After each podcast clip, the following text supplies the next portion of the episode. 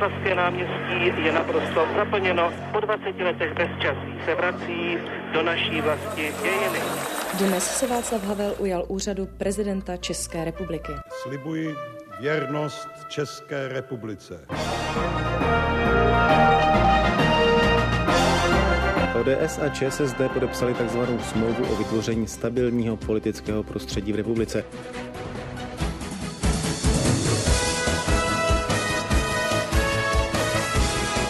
Český rozhlas 1, radiožurnál. Ozvěny dne. Bulvár, slovo, které se v těchto dnech skloňuje snad ve všech pádech. Máme ho i u nás? Právo vysílat pro celou republiku získala poměrně překvapivě společnost CET21. Je to napínavé, je to napínavé pro nás, pro všechny.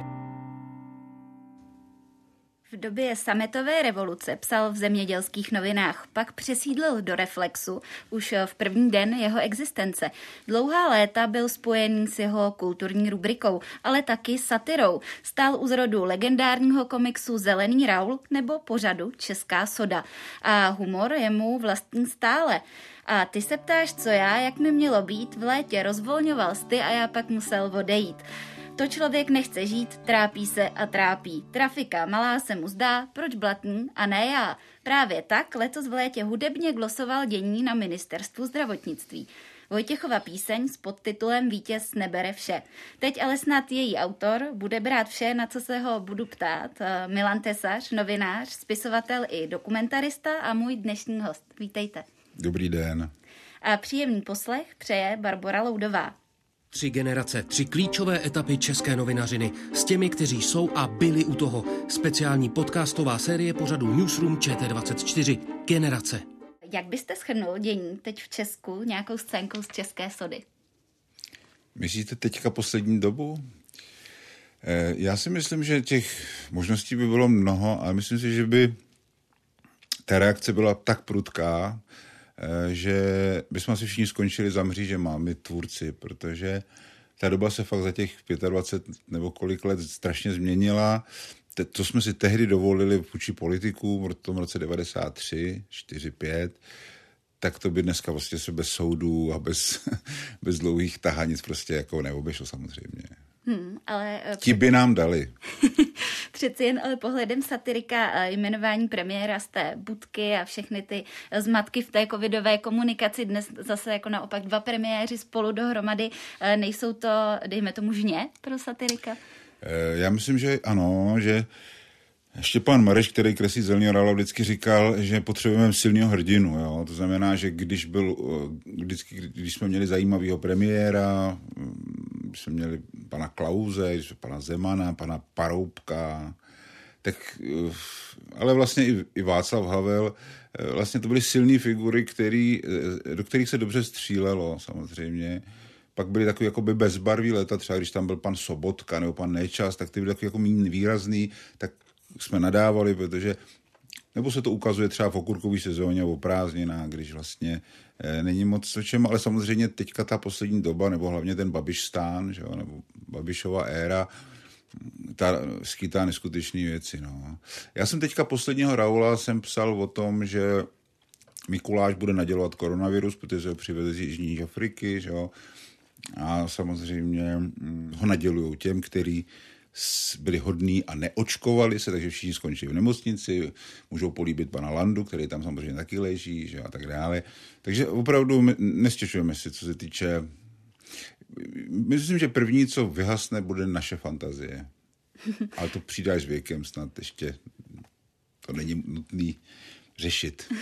Zmiňoval jste, že uh, tehdy jste si mohli dovolit víc. Uh, napadá vás teďko třeba uh, nějaký námět Raula a řeknete si, ne, tohle, tohle už je moc, to už si teďko nemůžu dovolit.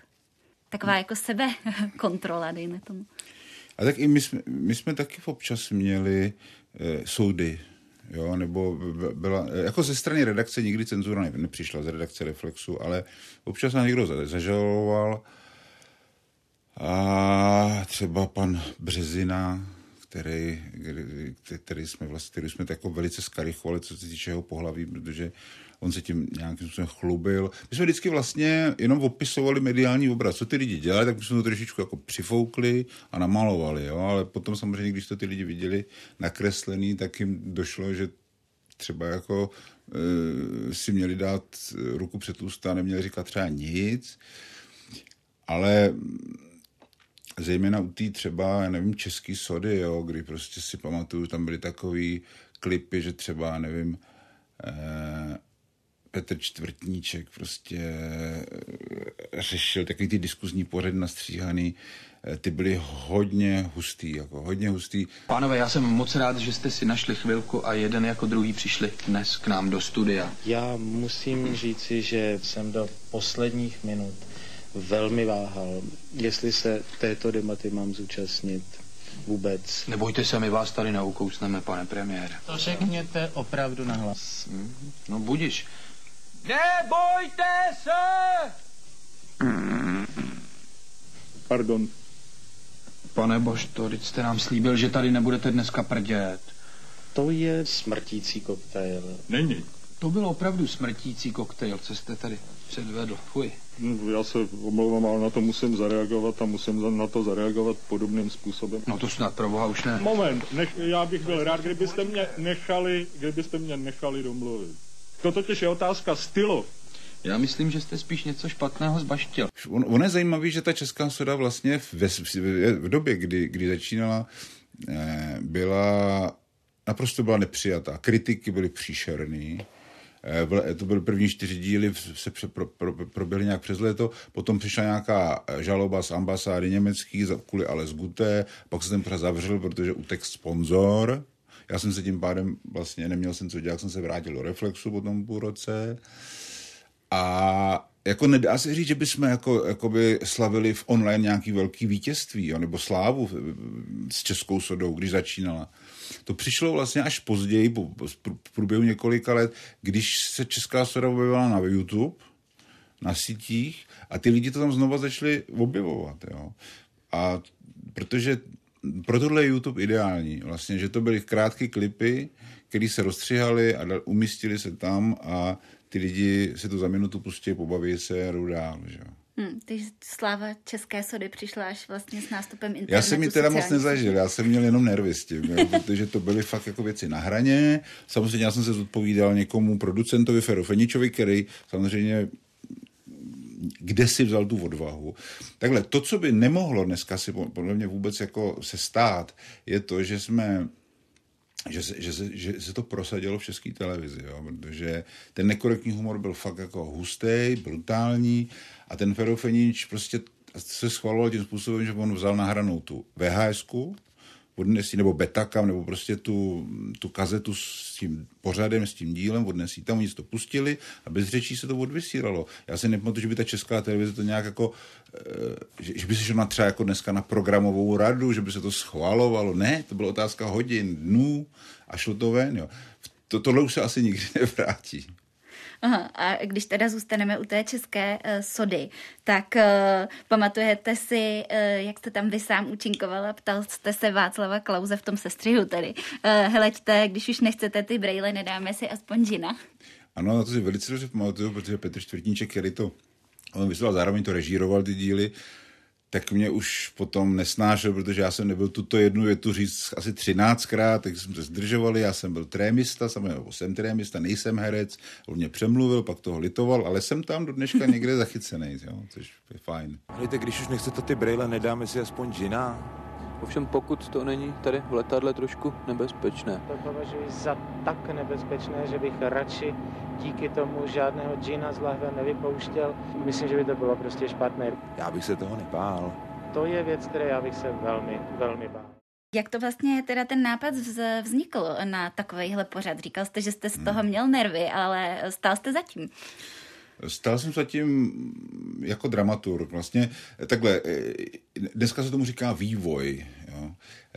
Já jsem prostě pracoval v Reflexu a mým nadřízeným příjmem byl Pavel Melounek, což byl vlastně v té době už velice renomovaný filmový kritik, který se po, po revoluci stal producentem, když odešel z Reflexu, ale když tam ještě byl. A on se hodně kamarádil s Ferofeničem, s Febia, který už měl za sebou tehdy gen, začátek genu, což byl jako jakoby cyklus portrétů elity českého národa a chtěl satirický pořad dělat. Jo. A on se obrátil na mě, že já jsem jako vždycky s tím humorem nějak koketoval a jestli bych teda nechtěl uh, zkusit se toho ujmout. No tak já jsem nevědat, co co obnáší, tak jsem opustil Reflex a dali jsme si sraz, vidím to jako dneska eh, v hospodě u Klimenta, dali jsme si pivo, co by to mělo vejít. On říkal hodně důrazný, odvážný, jak by se to mělo jmenovat. Já jsem říkal, no tak to je taková vlastně soda. No, aby to byla teda fakt jako soda. Takhle by si to Fero představoval. A on říkal, ano, česká soda. No a bylo to. Když se bylo česká soda, tak už, když se to potom někomu řeklo, tak asi tušil vlastně, o co nám jde. Jo. No ale samozřejmě eh, tam bylo hrozně zajímavé to, že tady nikdo satiru nebo humor, kromě Vladimíra Dvořáka v televariete, vlastně nikdo se tomu nějak moc nevěnoval. Jo. Byli tady nějaký naši vrstevníci, byl tady Fámizdát, eh, sorry, eh, takže u těch jsme začali, ale já jsem fakt tři měsíce třeba strávil, fakt jsem obešel 50 lidí, o kterých jsem si myslel, že by potenciálně mohli nějakým způsobem s náma spolupracovat. Jo. A to byl fakt roz, rozkmit od toho Fámizdatu, až potřeba jsem volal panu Vodňanskému, panu Svěrákovi, a všem jsem říkal, taková mantra, jako, že chceme dělat vlastně nějaký jakoby, televizní spravodajství, který by, kdyby byly takové scénky a politická satira a tak dále. No. Takže, ale skoro nikde jsem neuspěl a poslední moje štace byla, když jsem šel do malostranské besedy, kde hrála Vltava a byl tam Petr Čtvrtníček, který se tehdy kamarádil samozřejmě s lidma ze sklepa a tak dále.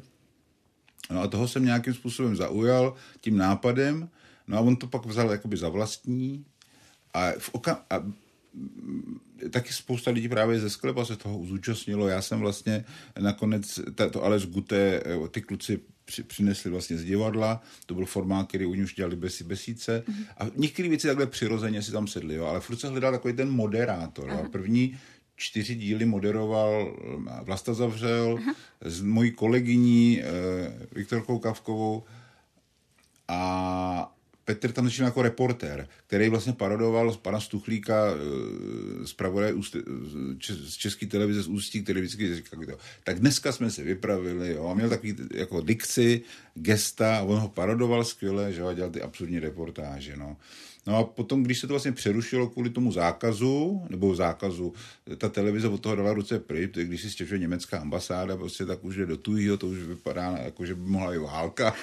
Takže samozřejmě ten, ten sponzor, to byl, myslím, do Blesk nebo někdo, to skončilo, no a pak já jsem odešel do Reflexu, pak už jsem s nima třeba jenom komunikoval nějak externě, ale pak Petr začal prostě i moderovat a měl ty dvě polohy, černou a bílou a vlastně ten pořad zdravě jakoby autorsky uchvátil on.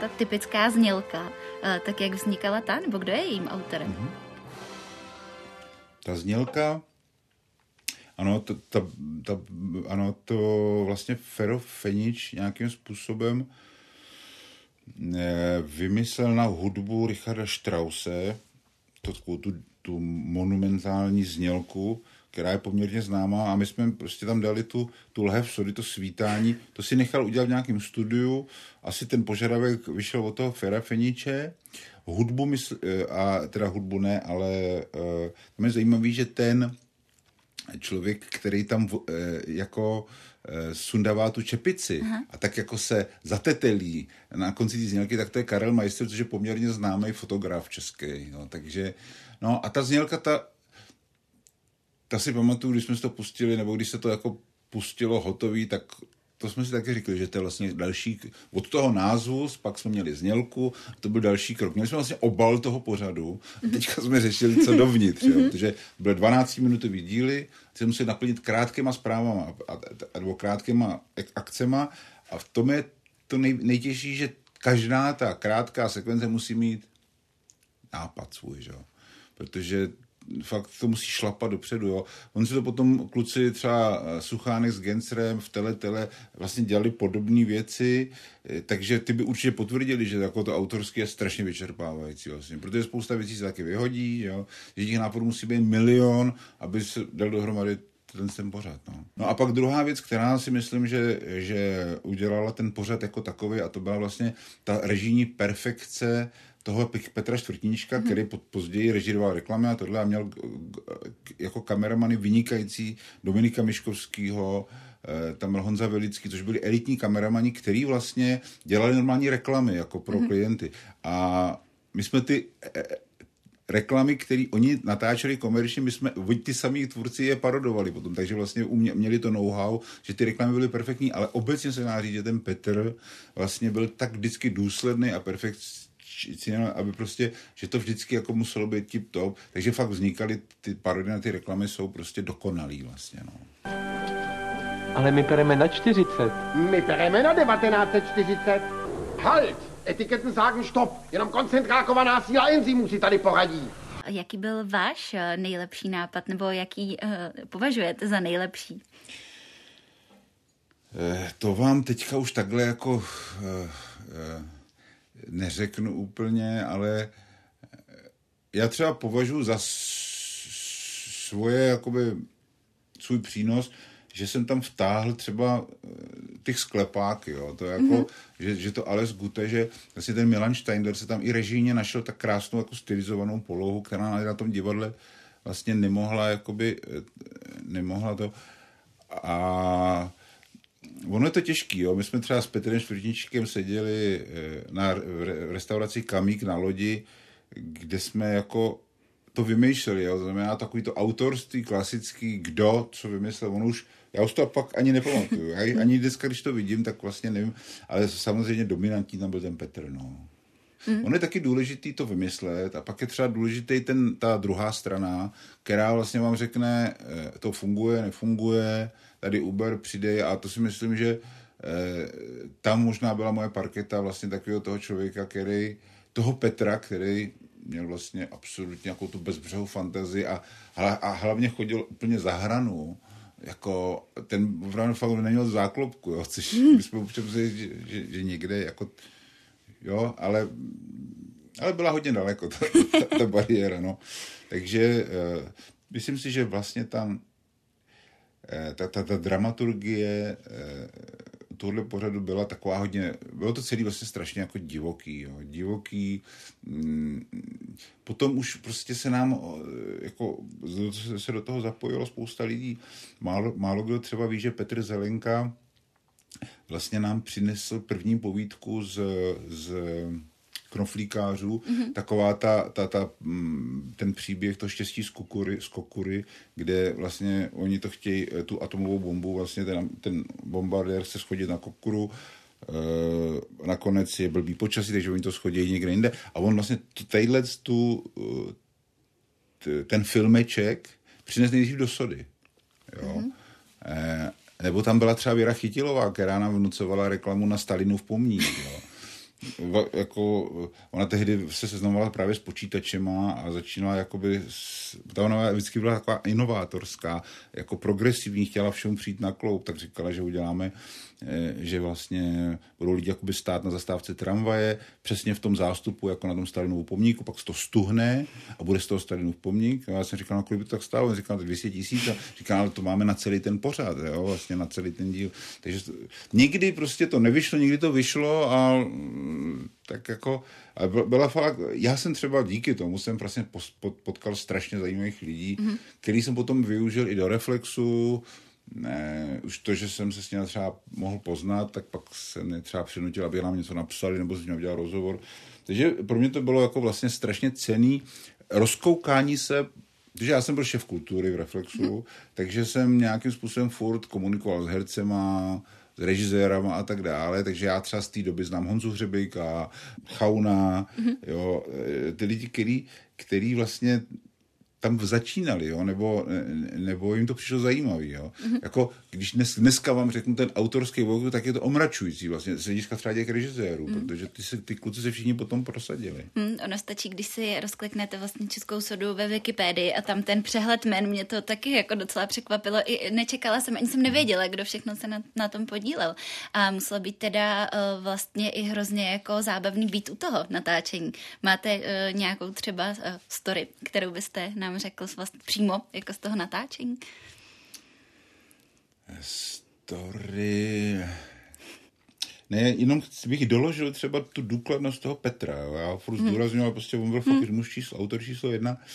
Tam je taková scénka, kdy tehdy byl nevím, šé, šéfem, eh, fi, ministrem financí nebo šéfem nějakého toho fondu eh, pan Ježek, to byl jako politik prostě a my jsme udělali, že vykradli jsme film Stínadla se bouří, kde Mažňák ve Stínadlech vyslýchá e, někoho, jo, nějakého rychlošípáka. Jo. A my jsme toho rychlošípáka nahradili tím Ježkem, střihem, že jo, z archivu a vlastně si najednou Mažňák povídal tady s tím ministrem.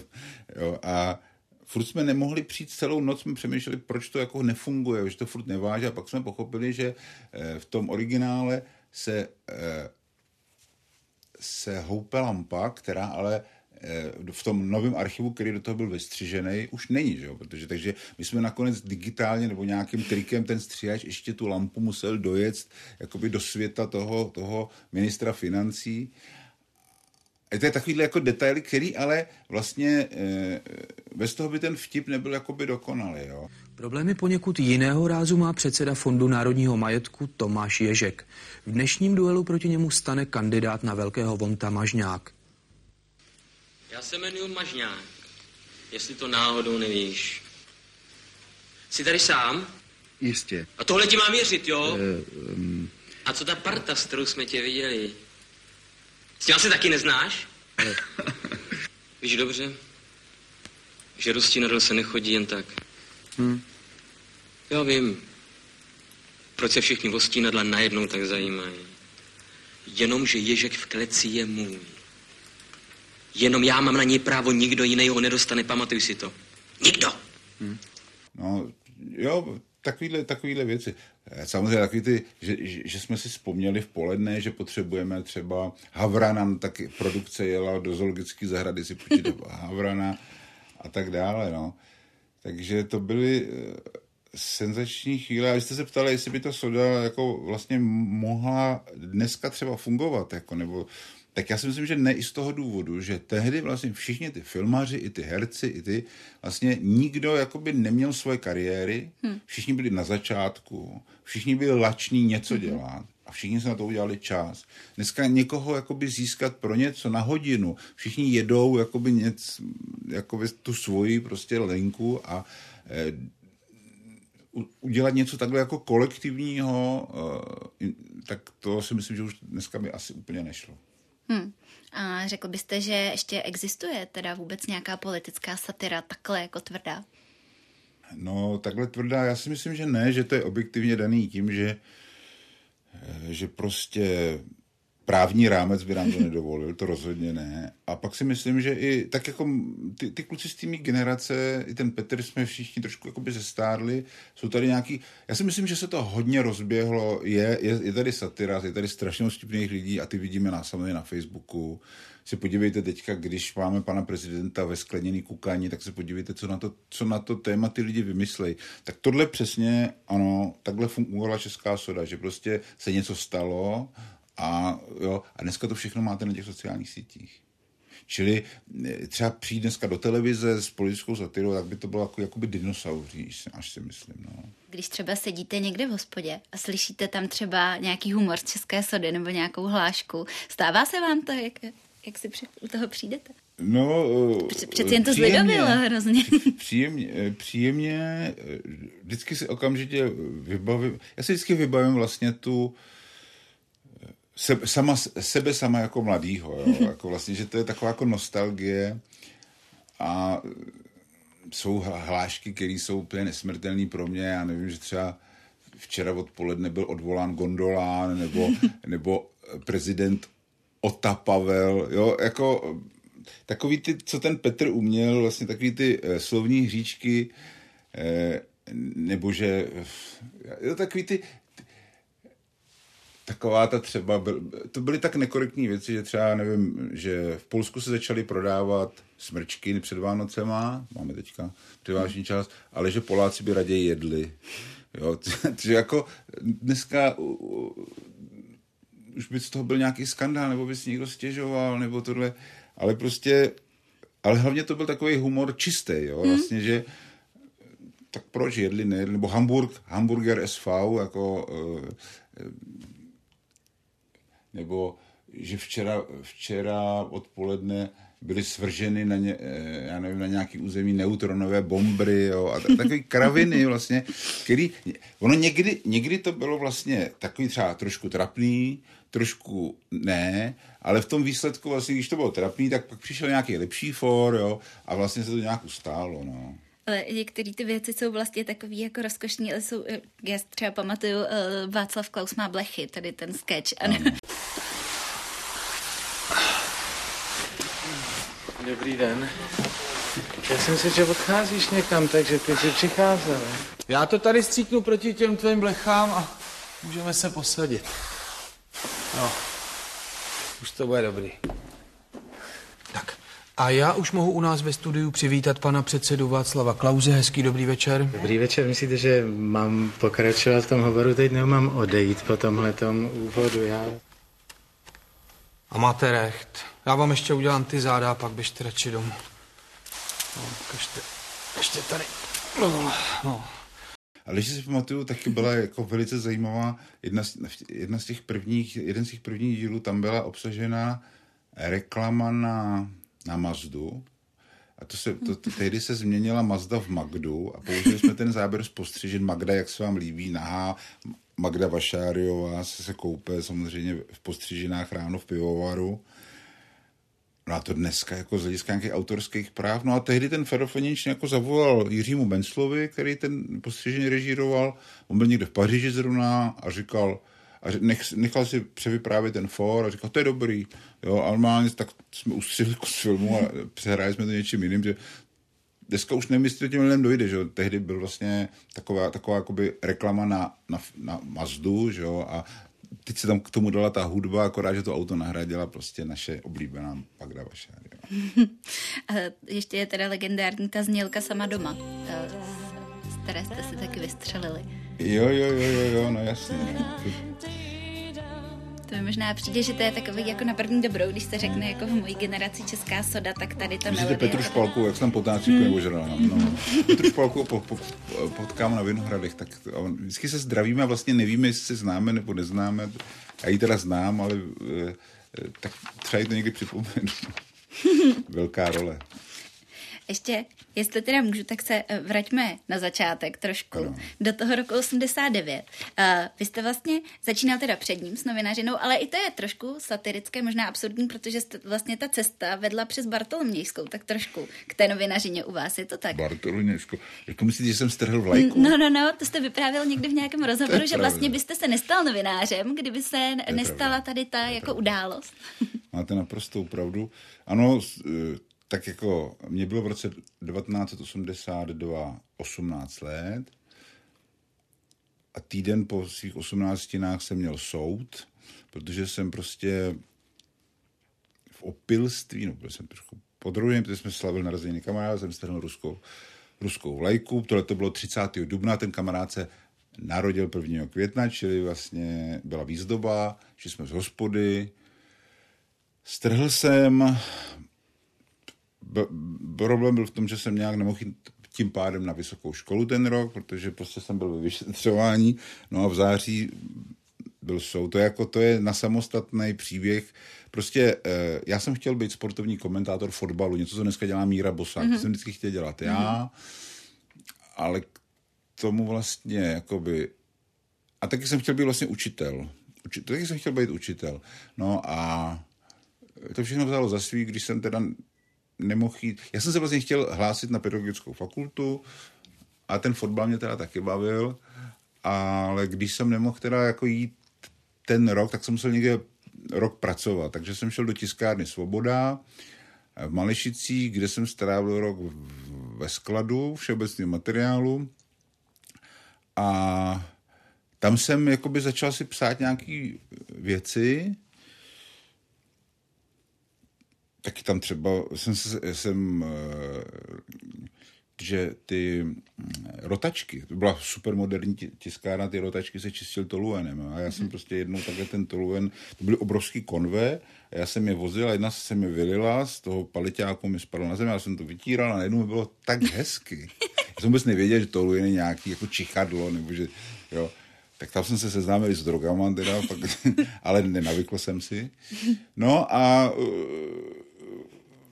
pak jsem si teda vymyslel, že se přihlásím na fakultu žurnalistiku a, a e, zjistil jsem si někde, teď jsem chtěl říct podle Google, ale Google nebyl, ale někde jsem si zjistil, jaký existují všechny novinářský žánry, počínají úvodníkem, komentářem až přes reportáž a všechny, a udělal jsem takový jako vtip, že všechny ty žánry jsem jakoby zkusil napsat z prostředí ty tiskárny. A to jsem přinesl k těm zkouškám, já jsem neměl žádný, žádný očištěný materiály v novinách, nic. No a na tu novinařinu mě vzali a v roce 87 jsem, jsem absolvoval a šel jsem rovnou do těch zemědělských novin, které teda byly, to, to, to byla taky kapitola sama pro sebe samozřejmě.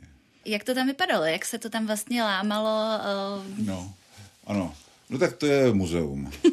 Protože eh, ten dům už neexistuje, to je ten rohák Václaváku a opletalky, který eh, nechali strhnout. Mm-hmm. Tam je teďka nějaký dům, který jako olivovník, nevím, jak se jmenuje, ale hmm. prostě je to prosklený dům. Tam nebyl, to byl Václavský náměstí uh, 47, uh, státní zemědělský nakladatelství, který vydával teda zemědělské noviny v druhém patře a to byla jakoby fakt echt redakce, která byla ukončena vždycky horkou sazbou. Horká sazba bylo něco, prostě dole pod námi byla tiskárna, mm-hmm. kde byly obrovský tlustý tiskaři, co byli, to byli vlastně prezidenti, jo. S těma, když jste nebyl za dobře, tak to bylo špatný. A, a z redakce po, vedli takový dřevěný schody dolů do té tiskárny a po těch schodech nám řekli hned první, ne, že tam chodil Jan Neruda, protože to byla redakce národních listů v druhé polovině 19. století takže ať si toho vážím, že tam můžu jako chodit. Tak jsem to vzal za svý, tak jsem si toho jako vážil. No, ale tak jedna věc byla, že jsem vstoupil poprvé do nějaké kulturní rubriky, kde byly fakt jako machři, protože ty zemědělské noviny byly, samozřejmě byly jako vlastně poplatný režimu, ono to byl to světový formát, mělo to uh, formát jako rudý právo, mm-hmm. ale vlastně mm, na druhou stranu ta kultura tam byla trošku za větrem, Měli jsme takový dva sloupce každý den, v sobotu jsme měli celostranu kulturní, no a byli tam docela zajímavý, byl tam právě Pavel Melounek, který eh, si mě vlastně do těch zemědělek jakoby vyžádal. Já jsem chodil na povídkový seminář k doktoru Kalinovi a on mě jako doporučil tomu Melounkovi, že bych tam mohl psát o něčem, tak mě tam přijali, jako že tam budu dělat hudebního referenta. Mm-hmm. A že tam byl ten Pavel Melounek, který já jsem strašně vážil, protože on tehdy už psal do scény a do záběru a do, do filmových periodik a eh, jednou jsem mu, jsem něco hledal, jsem prošacoval mu šuplíky a on tam měl recenzi na Amadea z roku 84 mm-hmm. nebo 5, tak jsem si říkal, no tak tenhle ten člověk prostě mi může něco to... No a pak, pak tam byl Jirka Rulf, což se mi, to byl pak můj dlouholetý kamarád, který se mnou přišel do Reflexu, to byl básník, který ale debitoval v 45 letech, protože prostě ta, tehdy za komunistů se debitovalo prostě v 45 letech. A pak tam byla paní Cimická, což byla divadelní kritička, taky jako vyhlasná, ale ta pak jako eh, nedlouho poté spáchala sebevraždu, tak jsem si říkal, že nechtěl jsem to spojovat s tím, že bych tam nastoupil. Já prostě, ona měla nějaký deprese, ale prostě to se stalo. No ale tak tam to prostředí bylo samozřejmě, tam jsem okoukal spoustu věcí a pokud vás zajímá technika, jo, tak tam prostě já jsem ne, neuměl psát na stroji třeba, já mm. jsem se všechno v ruce, mm-hmm. napsal jsem článek v ruce, šel jsem do písárny, kde byla krásná dívka, který jsem to celý nadiktoval, Ona, to, eh, ona byly takový hlavičkový papíry A4, který měli ten rámeček, nad tím bylo zemědělský noviny, bylo na každém papíru napsáno a ta, ten, ta, ten text musel přesně zapadat do toho rámečku. Mm-hmm. Když to měla hotový, tak ho srolovala na chodbě byla taková skleněná vitrína, eh, která se otevřela a vy jste ten rukopis dal takový e, kapsle e, hliníkový a ta se strčila, zavřelo se to a jelo to potrubní poštou šílenou rychlostí do tiskár, do sazárny, mm-hmm. kde v sazárně jiná krásná dívka vlastně to vysadila, ten text, podle toho rukopisu to vysadila do kovových eh, linek, který se pak zapasovaly do matrice a udělala se z toho jakoby stránka. Jo? No jo. A ta stránka se obtiskla potom uh, do nějakého plechu a ten plech se natočil na tu rotačku a pak to šlo už někam to. Čili to jsou moje začátky. No a Pak co, jsem se naučil napsat, psát na stroj trochu. a co když... píšu dvěma prstama. Pardon, mě jenom zaujalo, co když to, jako teď jste si v tu chvíli, kdy to letělo tím potrubím, uvědomil, že Šílenou je tam rychlostí. chyba. No, to bylo hrozný, no, samozřejmě. tak to vám řeknu takovou uh, drobnou historku, kdy jsem něco psal a samozřejmě už to bylo vlastně ve finále, už to bylo po korektuře a já jsem si uvědomil, že v tom mém článku je chyba, tak jsem říkal, co budu dělat a poslali mě za tímhle s tím tiskařem, s tím, zatím s tím pupkem, s tím, který to celý ovládal, měl to na povel a, a, při, a říká, vemu, vem, vem tady ječbánek, kup čtyři piva, mu to a on říkal problém, říkal, mám tam chybu, říkal, dobře, pivo vypil, vzal obrovský kladivo a do té matrice on prostě bouchnul tím kladivem do té sazby a ona se znečitelnila.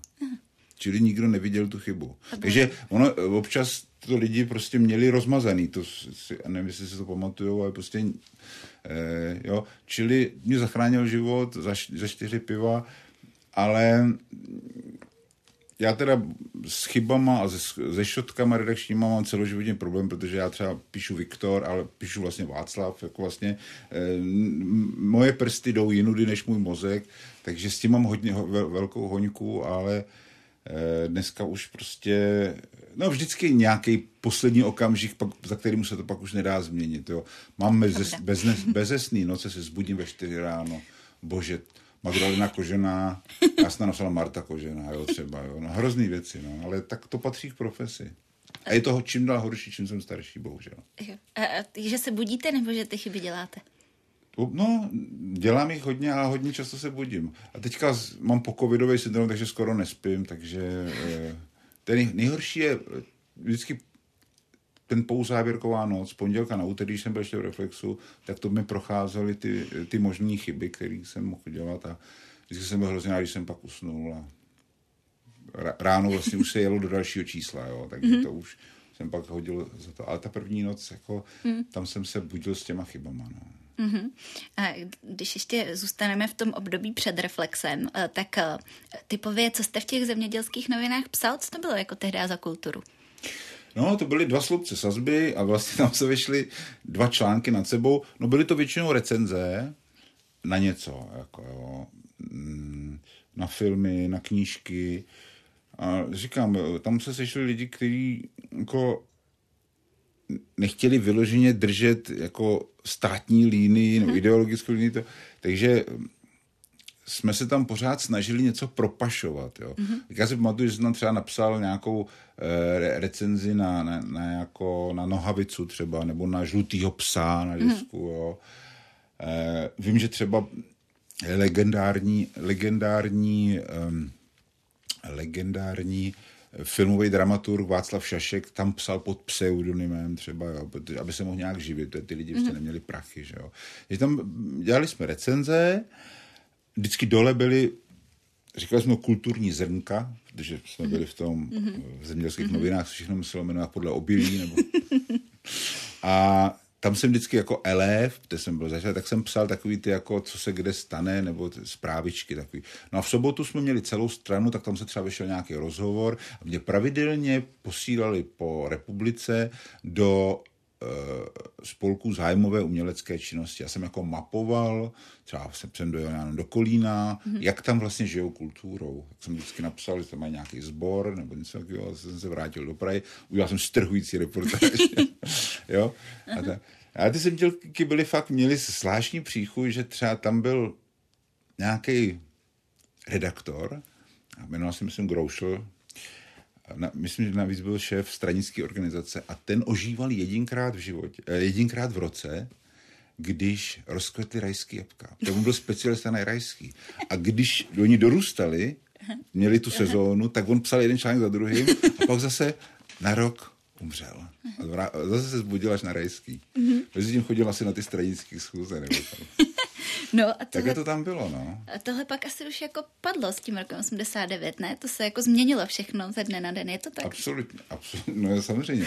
Eh, Jednak teda nás eh, zemědělské noviny eh, vyhodili, ne, my jsme se vlastně ještě před, předtím jsme se nastěhovali do nějaké, ale tam, kde jsme byli my, vlastně, tak tam přišli po první vlastně legální redakce lidových novin, Mhm. což byli takový ty dizidenti a všichni Mhm, jsme k ním jako s, s úctou zhlíželi, to nesměli, nemohli a tak dále. No a ten Jirka Dulf, jak jsem o něm mluvil, ten básník, tak on se tam stal šéfem kultury a nabídl mi, abych tam za ním šel. A já jsem tam přišel ráno, eh, měl jsem podepsat smlouvu odpoledne a do toho mi zavolal Petr Hájek, že uchvátil časopis Reflex, že zakládá skvělý časopis, který tady to všechno zválcuje a jestli bych to nechtěl dělat s ním. A to bylo nějak Vánoce, přelom roku 89-90 tak já jsem tomu Jirkovi Rulfovi řekl, tak byl jsem jeden den, jsem byl v Lidových novinách, tak to si dneska můžu psát do CVčka. No a odnásledoval jsem toho Petra Hajka do Reflexu a tam jsme vlastně od nového roku až do dubna, kdy vyšlo první číslo, to ji nemáte, eh, tak vlastně jsem připravoval první číslo Reflexu, eh, byl jsem člen kulturní rubriky a bylo to senzační. Jo. Bylo to všechno strašně senzační, neopakovatelný, protože z ničeho vzniklo něco. Hm. A, a jak se ukázalo, to něco prostě přežilo až do dneška, jo, což samozřejmě jako um, je unikátní. No. Hmm, vy jste tam byl od prvního dne. Byl tam někdo tak dlouho, jako vy, v tom časopise? Mm, já jsem odešel z Reflexu letos v červnu, Mhm. mm-hmm. takže po 31 letech s tou půl, půl, roční pauzou na Českou sodu. Mhm. Mm-hmm. A vlastně, když jsem odcházel, tak tam byl ještě jeden... eh, Byla tam vedoucí vydání paní Ženková, která tam snad byla od začátku se mnou, ale jinak. A ta už jakoby jedna po kraji nějakého důchodového věku. A tak to jsme jediný dva, jo. Jinak takový ty lidi, jako je X doležel, ty tam všichni, uh, Bohuš Mhm. Pečinka, ten tam taky přišel trošku později, uh, jo. Takže my jsme tam fakt si to odkroutili poctivě. Hmm. A bylo těžké odejít po tolika letech? Byl, bylo samozřejmě, eh, no, eh, to bych, abych zase to nějak nedramatizoval, 31 let je hodně a já jsem si vlastně uvědomil, že že se ve mně nakumulovala nějaká jakoby únava, že jsem potřeboval změnu, možná, že mám nějakou opožděnou krizi středního věku, že, eh, jo, čili jsem pocítil, eh, navíc furt se vrtám v nějakých scénářích, divadelních hrách, pokouším se furt něco dělat a chtěl jsem mít víc času tady na to, takže jsem se tam nějakým způsobem jakoby rozloučil a teďka dělám takový malý redakci týdeníku Fórum. A to je to úplně něco jiného, protože samozřejmě Reflex vydává CNC, což je obrovský uh, korporát, který vydává nějaké 250 redakcí, Hmm. že jo? A tady, tady je nás sedm a Hmm. děláme noviny, no, týdeník. No. Hmm, hmm. K tomu se dostaneme, ale uh, vy jste tam vlastně uh, i v tom fóru s pár lidmi, s kterými jste kdysi v tom Reflexu byl, tak uh, No. uh, vlastně jak to tam vznikalo, jak vznikl vůbec třeba ten název, uh, jak jste dávali dohromady tu redakci i ten koncept toho časopisu? Myslíte teď for? for? Uh, myslím teď Reflex. Reflex. Mhm.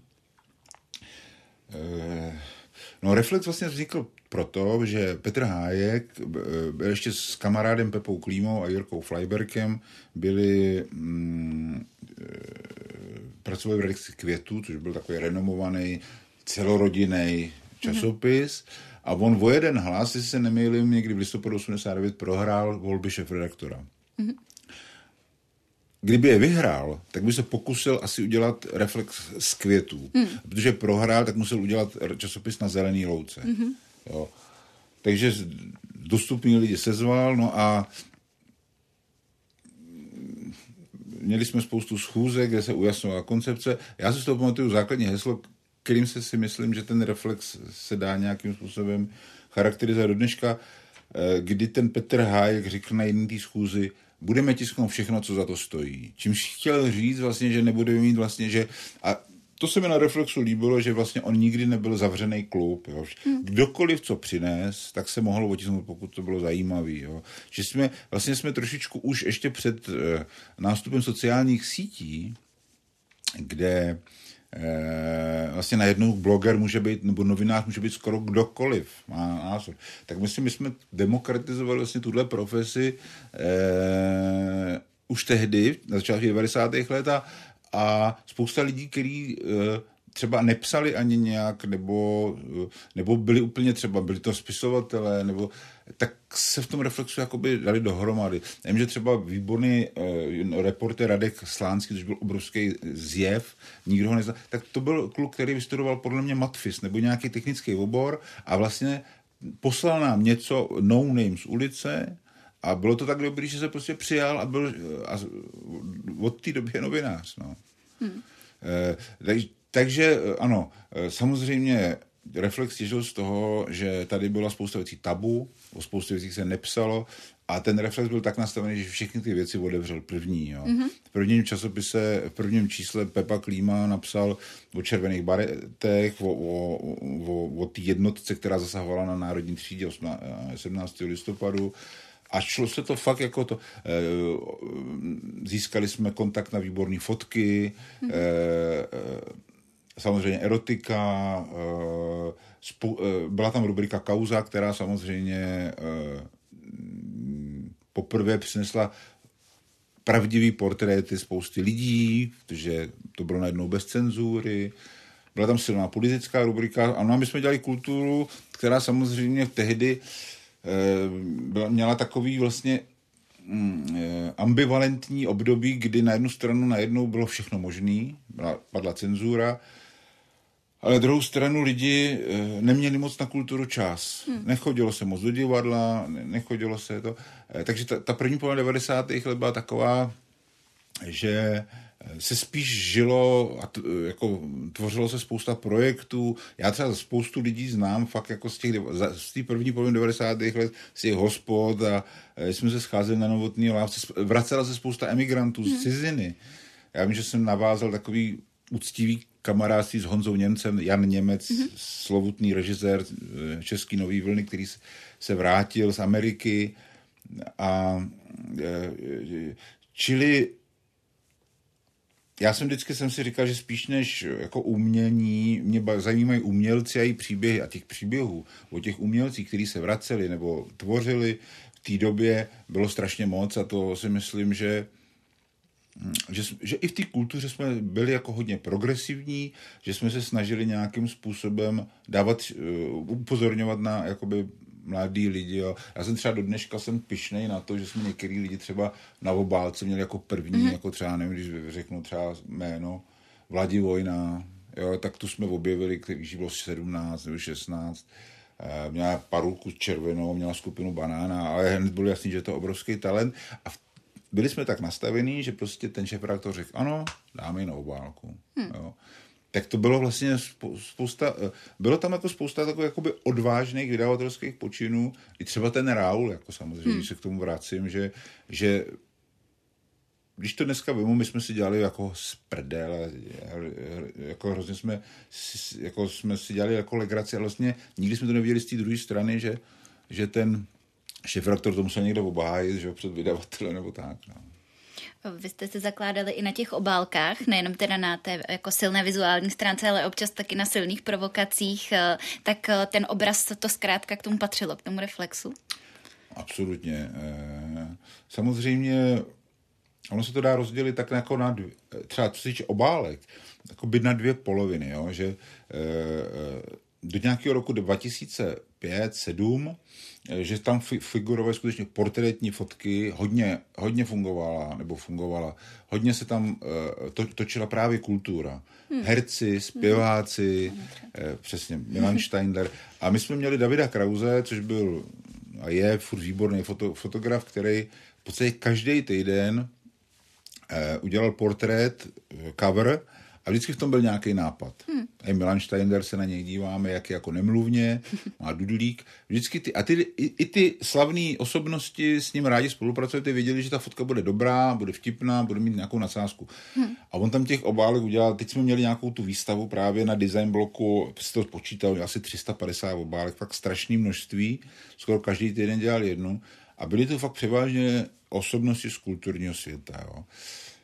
To se pruce změnilo s nástupem Pavla Šafra eh, v roce 2007, kdy vlastně uh, už, a to musím připustit i já, že vlastně ty, ty herci na těch obálkách a zpěváci přestávali jako komerčně fungovat, jo.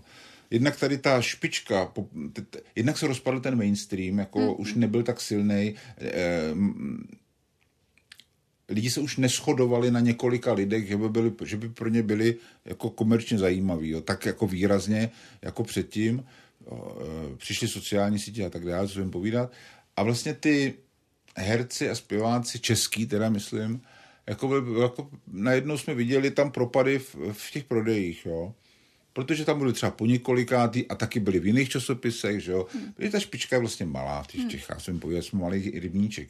No a ten Pavel Šafer eh, do toho vstoupil razantním způsobem, jednak šlápl do politiky, čili z toho chtěl udělat jakoby naléhavější časopis a zároveň začal používat eh, Ignáce, Jana Ignáce Říhu, což je eh, excelentní kolážista a od toho roku 2008 z- podle mě z takových 70-80% na obálkách Reflexu jsou koláže.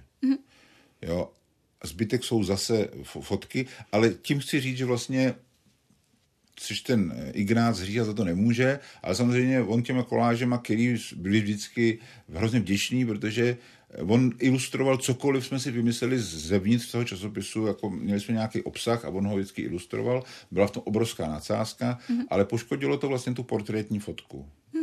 Jo, čili eh, a ty koláže se dělají do dneška a je to o něčem prostě jiným. No. Hmm, tak Prostě ta, ta poptávka je jiná.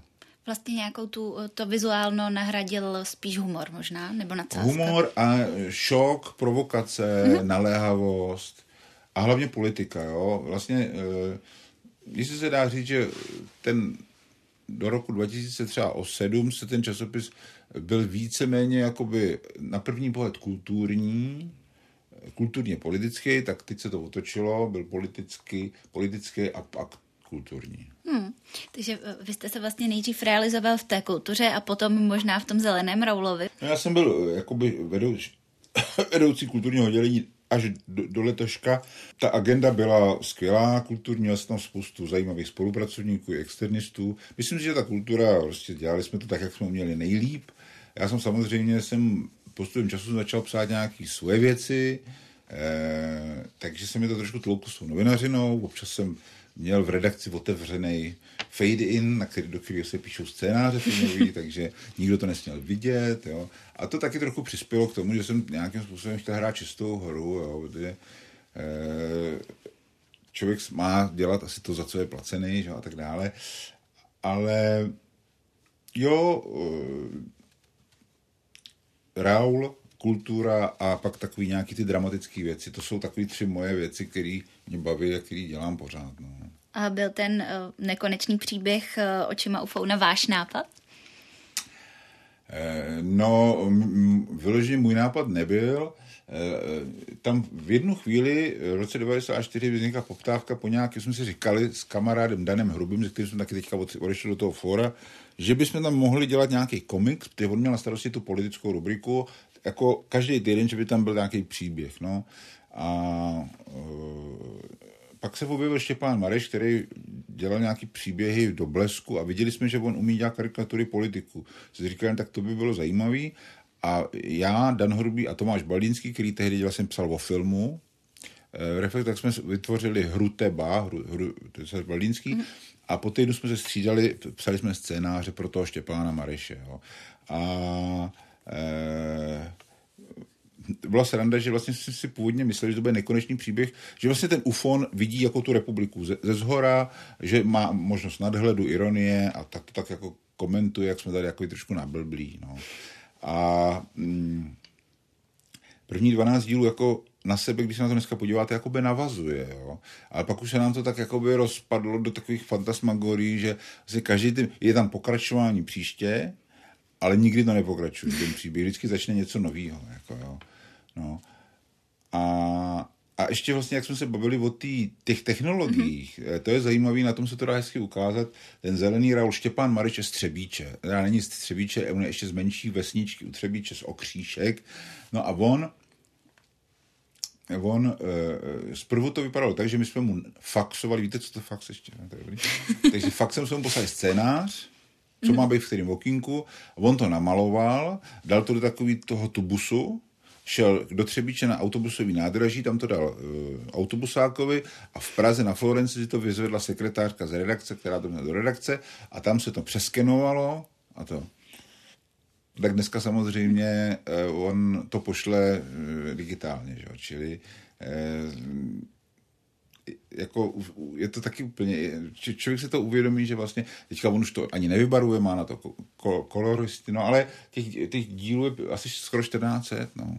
Jsme nejdéle podle mě vycházející kontinuálně každotýdenní komiks, možná v Evropě prej určitě. Hmm, přitom v Česku komiks úplně tradici nemá. nemá. Takže to jste si vybudovali tu čtenářskou no, základnu. No, taky nás vůbec nikdo ne, ne všichni říkají, že to blbý za začátku. To ale tak vždycky bývá, já jsem si zvyk, ty sody to bylo, taky tohle bylo blbý a, a ale nikdy nemáš vyhráno, jo. Jako musí, musím přiznat poctivě, že některé díly se nám povedly, některý pak se na ně trochu člověk stydí, ale prostě jede se pořád dál, člověk to musí furt valit, no, jako se nedá nic dělat, jo. Hm. Vždycky to není top, ale ale e, nikdo se to neodvážil nikdy zrušit. Jo, protože ono si to skutečně vybudovalo takovou pozici skoro jako logo. Hmm. Jako, jako Raul Reflex, co by vlastně patří. No. Takže já taky samozřejmě za to dostal nějaký skromný honorář, tak jsem rád, že to tam funguje. A je nějaké, uh, nějaké číslo nebo vydání, co vás doteď rozesměje? No, já si, nevím, jestli se rozesměje, ale já si vždycky vzpomenu na jediný cenzurní zásah tehdejšího šefraktora Petra Bílka. Byla tehdy nějaká reklama na AIDS, kde eh, mladí lidi seděli u ohně a pak se dva z nich vza, nebo jo, pak se dva z nich vstali a odcházeli nazí do toho a tam bylo přesto titulek Víš, s kým spíš jo, jako aby byli lidi bezpečný sex a tak dále. A tohle jsme udělali s Havlem a s paní Veškrnovou, ale byli ze zadu a tohle a to už nevydechal ani ten šef reaktor a zabíli jsme to okýnko tehdy. Aha. Jenom jsme tam dali nějaký nápis, no. Tak na to si, to si vzpomínám jako jediný cenzurní zásah, ale takový malinký, jenom to se mu nedá vyčítat samozřejmě. Aha, takže to byla chvíle, kdy to bylo moc i na vedení vaše, jo, jo, jo. ale někdy to bylo moc i na ty lidi, které jste v tom vlastně parodovali, nebo z kterých jste si stříleli. Došlo ano. to i k soudu, zmiňoval jste jeden, ale pak tam je ještě jeden s paroubkem, je to tak? Mhm. To, to, by, to, to se taky týkalo, Hlídný. ale nahoty zrovna. Ale No, ale tam nahota nebyla vidět, podle, mm-hmm. no, mhm. možná tam byla, ale tam jí šlo o ně, to myslím, že žalovala paní Paroubková. Mm-hmm. A neuspěla. A tam, no, hmm. tam vlastně ten sex byl v náznaku, tam bylo černý okýnko a tam byly nějaký jako cizoslovce hig, hig a ne tohle. Ale nějaký to rozčílilo, no. Pak taky rozčílilo třeba ale to je, člověk si s tím uvědomí, jak vlastně dlouho vycházíme, kdy ta velká, mm, ta dcera Karla Gota, ta dospěla ta, no ne, ne, ne, ta, uh, tak on už taky dospěla, ale to s tou uh, druhou manželkou, já nevím, jak se jmenuje, ale prostě, když tahle ta velká dnes holka už mm. šla tehdy do první třídy, to bylo někdy v roce 2008, tak jsme si z toho taky dělali nějakou hodně, jako uh, ostrou Aha. stranu, ale vlastně nevím, ne. no a my jsme tam byli vždycky pod soudem, ale ten Štěpán Mareš mm-hmm. byl pod soudem, takže ona tak paní Gotová zavolala, že jo. Senula si telefon a strašně ho sprdla, že jo. Ale třeba pan, třeba víme, nebo tvrdil mi to vždycky Štěpán, že třeba pan Václav Klaus, že, že, že měl jako Raula rád, jo. že dokonce si nechal namalovat nějaký svůj portrét nebo co a to. Takže eh, ty redakce u těch politiků byly fakt jako nebyspytatelný. No. Hmm, přišlo tohle třeba i někdy na Českou sodu, že by uh, nějaký z těch politiků byl rád, že tam byl, nebo ho to pobavilo dokonce. He, to, si, to si nepamatuju. Eh, my jsme tehdy ty politiky nějak vlastně vůbec eh, nějaká taková, kromě teda německé ambasády, která mm-hmm. dala najevo nechceme být nikdy v Českém sodě, tak uh, ani v prostřednictvím kurzu Němčiny, mm-hmm. tak si, to si nepamatuju. Já už jsem se na to ptala, ale zajímalo by mě vážně, jestli někdy přemýšlíte nad tím, že třeba tohle prostě už je na toho Raula teď moc. Že, že vás jako napadne, teď přemýšlíte, co do toho Raula dáte tehle týden a řeknete si, no tak ne, tohle nejde. Tohle prostě už je přes čáru, to by byl ten soud třeba. To bych si mohl dovolit tehdy. Ale mě ani tak netrápí, ale trápí mě, vždycky mě trápilo to, že jak, jak člověk chce být ostrý, jo. Hmm a jako takový jakoby hustý černý tak nejtrapně, nejhorší je, když je vlastně, když se to nepovede, tak to je hrozně trapný, jo. Když chce být člověk jako mně se pá, taky se mi nějaký vtip s holokaustem se jako a nepovedlo se mi to. Bylo to blbý a odvážný a blbý, to je hrozná kombinace. Jo? Když se to být jako odvážný, dělat si z někoho srandu jako na ostro a přitom ten vtip eh, jo, že třeba už jenom tím, že třeba ten Štěpán to namaloval jinak, než jsem si já představoval, třeba brutálně, jo. Některé ty erotické scény, třeba já to napíšu, ale on se s tím pak jako vyhraje. A já když to pak vidím v tom časopise, tak si říkám, to teda to by, takhle jsem to nemyslel, pomoc. no, takže tak, no. Aha, a ještě k té hudbě. Eh, dělal jste někdy rozhovor eh, s někým, nebo co, co vám utkvělo opravdu v hlavě, kdo byl třeba na nějaké pomyslné metě? Nebo zmiňoval jste vlastně i všechny ty umělce, kteří se vraceli zpátky do země, tak jestli někdo z nich hmm. třeba. Zkrátka, jestli i v tom kulturním poli existuje někdo, koho byste jako řekl, tak to byl, to byl majstrštych můj. Eh, no, eh, jako takový majsterštyk možná, ale zase to bylo vlastně trošku mimo čas a prostor, protože Magdalena Kožená dneska je strašně slavná a tohle, a, a, ale my jsme se o ní dozvěděli tak jako, když už byla v Rakousku, ve Vídni, byla v, v, v, ne ve státní, ale v té lidové opeře, a jako ještě nebyla moc slavná, ale já jsem za ní jel do Vídně dělat rozhovor a byl jsem na představení a ona byla jako úžasná a t, pak tam byl ten David Kraus fotograf, byli jsme v Schönbrunnu v tom parku a já jsem jí tam eh, um, z legrace jsem jí nosil na rukou. Takže já vlastně do dneška mám fotku, kdy já Viktorii, eh, Viktorii Magdalenu Koženou která je dneska jedna z nejslavnějších operních, tak já ji třeba nosím na rukou v Schönbrunnu, to je taková hezká vzpomínka. Nebo jsme za Dagmar Peckou, když byla v době největší slávy, tak hostovala v, v Drážďanech, e, tak tam jsme taky byli vlastně, e, to bylo, my jsme dělali takové jakoby přílohy taky rozhovorový k reflexu a to byly jako veliký rozhovory, třeba který měl 40 stran nebo tak, hmm. jako rukopisu. Hmm. Takže jsme se s ní museli sejít několikrát jo, a ona byla tehdy velmi otevřená, pozvala nás na večeři, bylo to hezký. Nebo si pamatuju, a to není kultura, když jsme byli za Petrem Čechem v Chelsea, mm-hmm. na stadionu, kdy jsme byli v šatně, kdy tam byli ty hráči. A, tak to jsou takový jakoby vlastně nezapomenutelný zážitky. Já vždycky to mám spojený s nějakým nervem. Jo, že třeba sedím s Petrem Čechem a ten, a ten fotograf samozřejmě říká, furt už musíte skončit, mě padá světlo, jo, protože už šla tma a on potřeboval se dobít světlo, tak nás utnul a byl naštvaný. No a pak to samozřejmě, vždycky to nějak, nějak jako samozřejmě jako dobře, dobře dopadne, no. Tak o to, čím větší jsou to nervy, tím větší pak má člověk radost, když je to dobrý. Přesně tak, přesně tak. No a pak byli lidi, který, se kterými jsem se vlastně, ale nebylo jich moc, že kterými jsem se vlastně díky tomu, že jsem si třeba dělal rozhovor, třeba jako s čelistou Jirkou Bártou jsme se vlastně docela skamarádili, jo. Nebo s Danem Bártou, zpěvákem, jsme se taky docela skamarádili. Eh, tak to jsou jako fajn lidi, prostě ke, ke kterým já se třeba vracím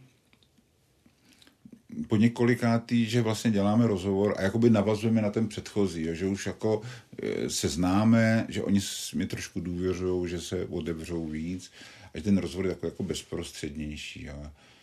Protože říkám, špička je tu malá a jako dělat furt dokola rozhovory, hmm. jako, mě už to moc jako by vlastně ani moc jako nebaví. Jedině, když prostě, vlastně mě baví, když ty lidi znám, a, a nebo jsem provokoval takový jakoby nenovinářský rozhovor, že jsem třeba dal dohromady dva zpěváky, mm-hmm. nebo nebo Honzu Šibíka, fotografa s Honzou Hřebejkem a po, oni si povídali mezi sebou. A já jsem jako moderoval, pak jsem z toho udělal takový jakoby dialog. Jo. My jsme v tom reflexu vždycky trošku hledali nějaké jako vyšinutý eh, žurnalistické formy, které byly, vypadaly eh, jako vždycky to pak jako bylo dobré, jako, e, že jsme se vyhýbali tomu kliše vlastně novinářskému, jo. To, to, to jsme se snažili, no. Hmm.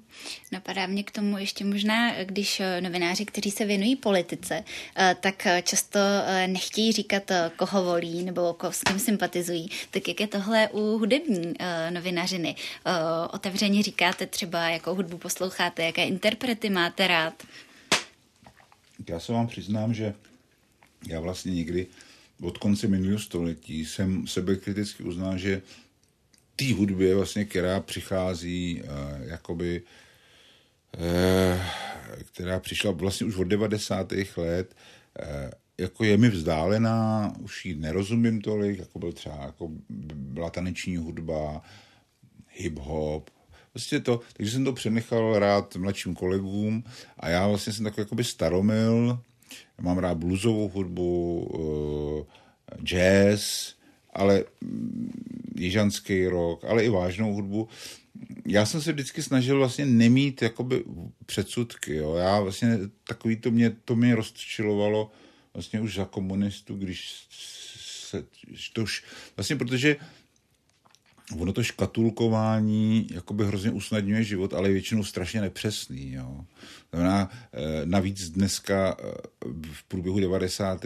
a 0. století všechny ty žánry se kříže, jo. dochází ke crossoverům, nemůžete říct o něčem, že je folk nebo rock, prostě ty nejlepší muzikanti si berou ze všeho něco a je to, nád- je to vlastně, to mě jako hrozně jako baví, jo.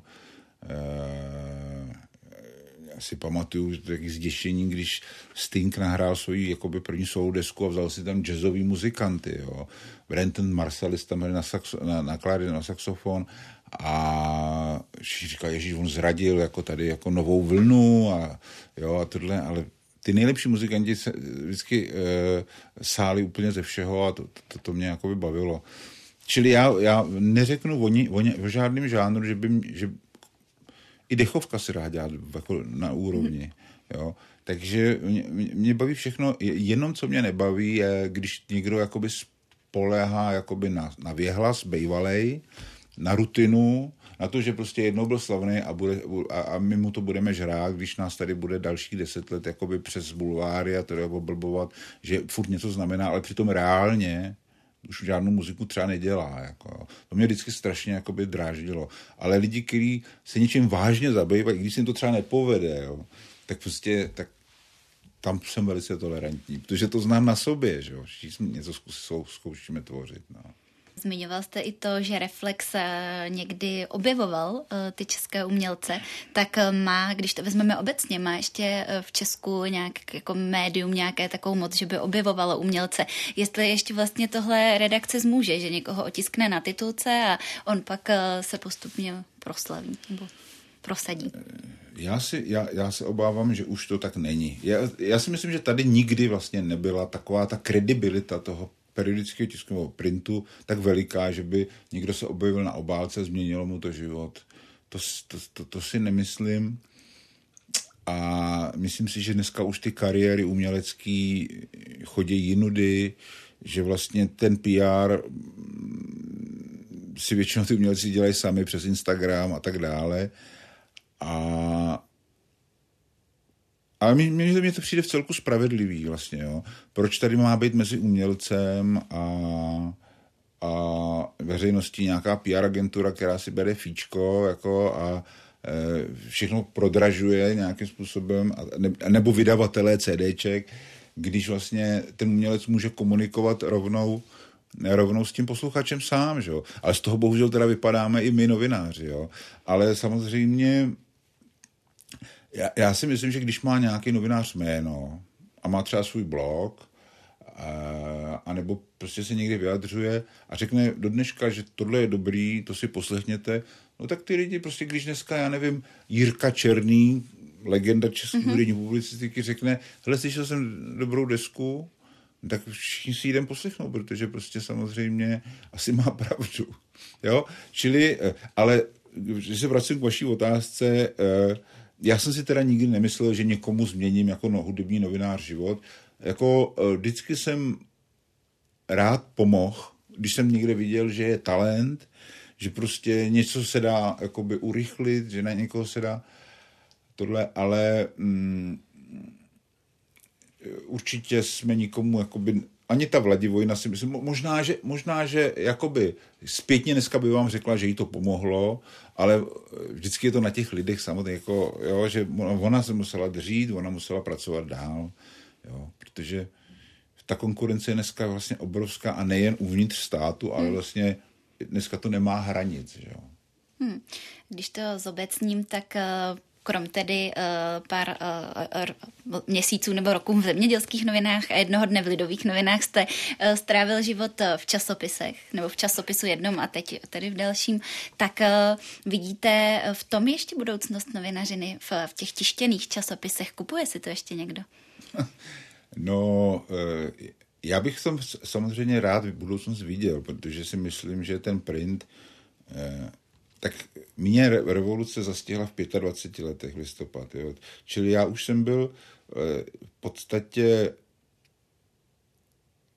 hotový člověk, který nějakým způsobem mm, a z toho dnešního eh, hlediska vlastně už starý, jo, protože eh, když přišli počítače v polovině 90. let, tak pro mě to bylo velice těžký, eh, je, protože pro nás třeba ztráta to, co držíte v ruce papír, že bych o něj měl přijít, jo, jakoby, že vlastně najednou mám obrazovku, kde nevím, kde ten papír končí, jo, a kde začíná, mm. tak to pro mě bylo nepředstavitelné. To jako kdyby někdo hodil do nějakého 3D prostoru a já, já se tam vůbec neuměl orientovat že to bylo hrozně jakoby těžký, jo.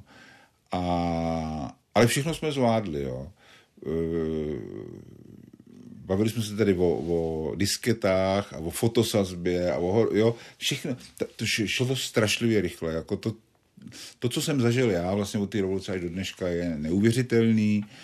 E, přiznávám se, že já už se vlastně odpojuju, protože na to nemám prostě mentálně. Můj 18-letý syn, to, co pro něj je úplně samozřejmé, hmm. já do, dobíhávám jakoby a snažím se racionálně, eh, racionálně jako eh, eh, jako pochopit, pochopit. Mě někdo mi říkal, eh, ty bys měl psát twi- na Twitter, ty, jsi, ty máš takové jako vtipný hlášky, a já jsem říkal, no já bych ale si musel dát, já bych to musel do diáře, že třeba ve středu a každý, každý den v jednu hodinu, má, mm-hmm. já bych na, ale ty influenceři nebo ty mladí lidi to takhle nemají. Ty mají tu bytostnou potřebu tam co hodinu něco sázet, jo. Ty si to nemůžu, jako to není o tom, že, že vám ten nadiktuje kalendář. Hmm. To musí mít v sobě. Hmm. Jako, a já to tam prostě už nemám, jo. Hrozně bych si přál, aby printy byly důležité, aby si je furt lidi četli bohužel si myslím, že vydavatelé nevěří tomu, že ty printy eh, nějakým způsobem obstojí, protože já nevím, od nultých let zač, začaly peníze spát zejména do, do aplikací, do webů a tak dále. A ten print najednou byl podfinancovaný, najednou jsme si nemohli dovolit poslat fotografa na nějakou velkou reportáž, protože už na to nebyly peníze jo, reportáže, takový ty lidi, věci vlastně, které nejsou zastupitelné, který třeba nemůže nabídnout Facebook hmm. jako velkou reportáž s velkýma fotkama, no tak to je ale nejdražší žánr. Hmm. Jo? Nebo investigace, to jsou nejdražší žánry. No a když na tom začnete šetřit, tak vlastně co, budete jenom opisovat nějaký názory, nejlepší jsou názory, ale my, myslím si, že třeba i my v Reflexu, že jsme nakonec trošičku se chytli do vlastní pasti, že jsme to dělali trošičku jakoby od stolu, protože jsme na to neměli. Hmm. Jo. No a pro mě samozřejmě byl i takový jakoby eh, profesní eh, změna byla, když přišli eh, Hezky to bylo vidět, já jsem byl jako reporta, eh, reportér v Riu na olympiádě pro Reflex a tam, a tam jsem jako fakt hodně dřel. Teď tam byl 6-hodinový časový posun, já jsem stál třeba ve 4 ráno, aby tady už dopoledne měli hmm. něco. Takže já jsem tam já jsem tam psal pro Reflex, já jsem tam psal jako dočištěnýho, což je nějaký jazyk. Jo. Pak jsem psal na web, takový jakoby kratší formáty, zase to je nějaký jiný jazyk. Mm-hmm. Pak jsem dělal videa, mm-hmm. jako že jsem sám sebe natáčel, jsem takovou tu. A to všechno jsem, ale tam dělal poprvé v životě, jo. Já jsem se to všechno, pak jsem ještě psal pro olympijský výbor uh, nějakou, nějaký fejetony každý den, zase trošku jiný jazyk, jo, takový jakoby poetický to.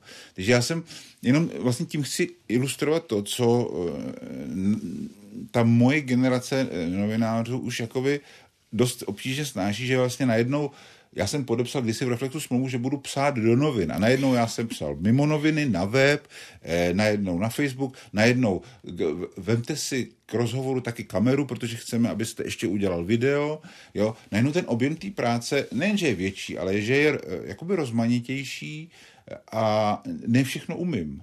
Jo? A to, tohle se týká všech. Já bych se fakt, já vždycky jsem říkal, já bych se fakt chtěl soustředit na ten print a sejít se s tím člověkem třikrát třeba. Ten rozhovor by byl fakt super, jo. Ale spíš teďka, nebo v mém případě to ustupovalo ty kvantitě, jo? Že, že po nás se chtělo hodně výstupů z jednoho setkání, Jo? Ale myslím si, že to trošku šlo eh, na úkor ty pozornosti, soustředění i toho vlastně finále v tom. V tom jo.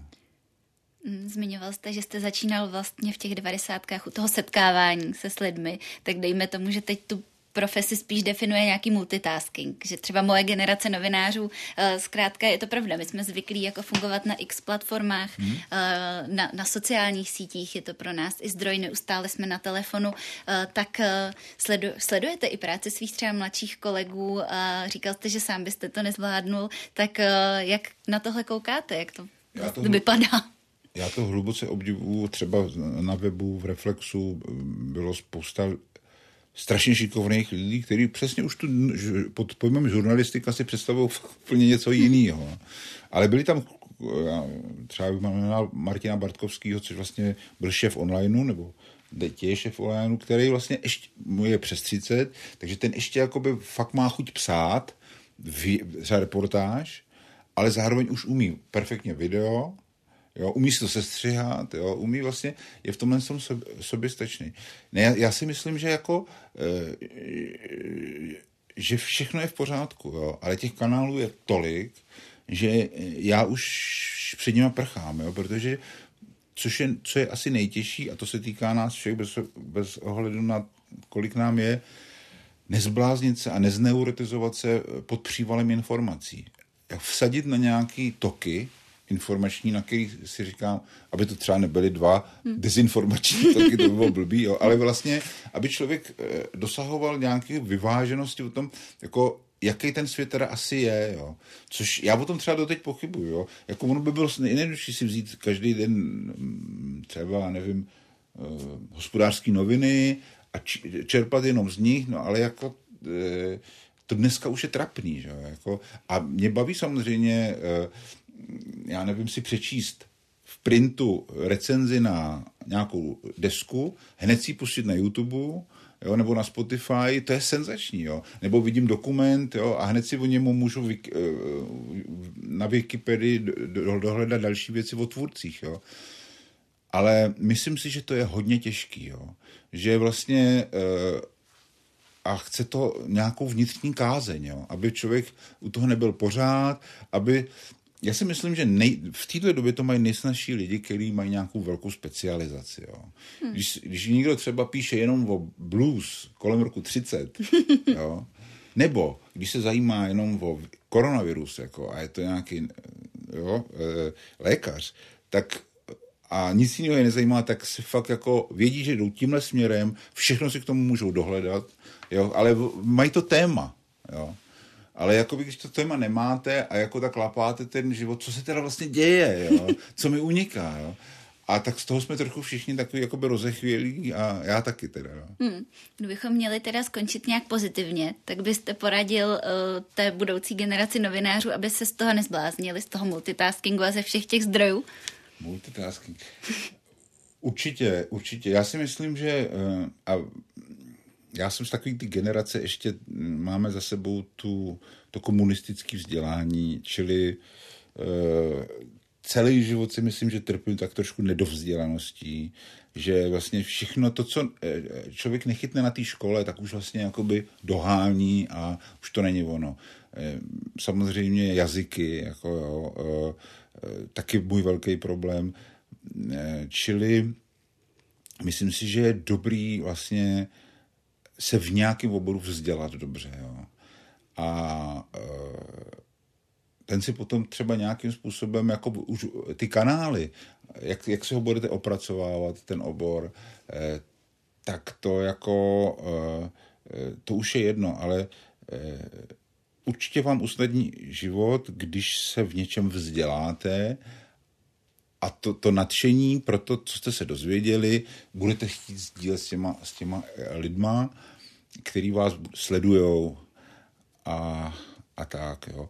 Ale stejně si myslím, že eh, co si teda moc přeju, aby nezmizela jakoby taková ta eh, žurnalistika velká, jo, to znamená vyprávění příběhů, jo, hmm. por, velký portrét, veliký rozhovor, protože to jsou žánry novinářský, kde komunikují lidi naživo. Jo. Ono se dá všechno vygooglovat, dá, se super udělat článek, fakt jako od počítače, nikdo to nepozná. Ale když člověk vyleze z té redakce a, a baví se s těma lidma, jeden z mých nejhezčích e, zážitků v Reflexu bylo, když jsem, když, když najednou přišla zpráva, že se budou rušit nádraží, tak jsem objel asi deset výpravčích a bavil se s nimi, co budou dělat, až je zrušejí. A tak jsme se, byli jsme s fotografkou Tao, jsme se brodili na Jedlovou sněhem, pak jsme někde byli zase v jiný prdeli s, s prominutím a potkal jsem deset obyčejných lidí, kteří nežijou ten vlastně náš, hlavně byli mimo moji bublinu, jo, a jestli, jestli bych měl něco říct by vaší generaci, tak leste ze svých bublin, jo. Protože ono je jednoduchý jako si říct, tadyhle 30% lidí, kteří jsou blbí a budeme je většině ironizovat, jo, ale největší frajeřina je mít mezi ně a zkusit se přesvědčit. Já třeba na to nemám, jo, ale myslím si, že ty největší frajeři by to dělat měli, protože jinak se tahle společnost úplně rozpadne jo, a to bych si nepřál. Jo. Takže leste ze svých bublin, nepanikašte a zachovejte velkou žurnalistiku. A vyprávějte velký příběh. Říká Milan Tesař, dnešní host podcastu Background ČT24 Generace. Já vám moc děkuji za to, že jste přišel a děkuji za moc milé povídání. Taky děkuji za pozvání, mějte se hezky. Ve vašich podcastových aplikacích najdete i další eh, rozhovory s českými novináři a novinářkami a příští týden tu budeme opět s dalším dílem. Teď už se loučí Barbara Loudová.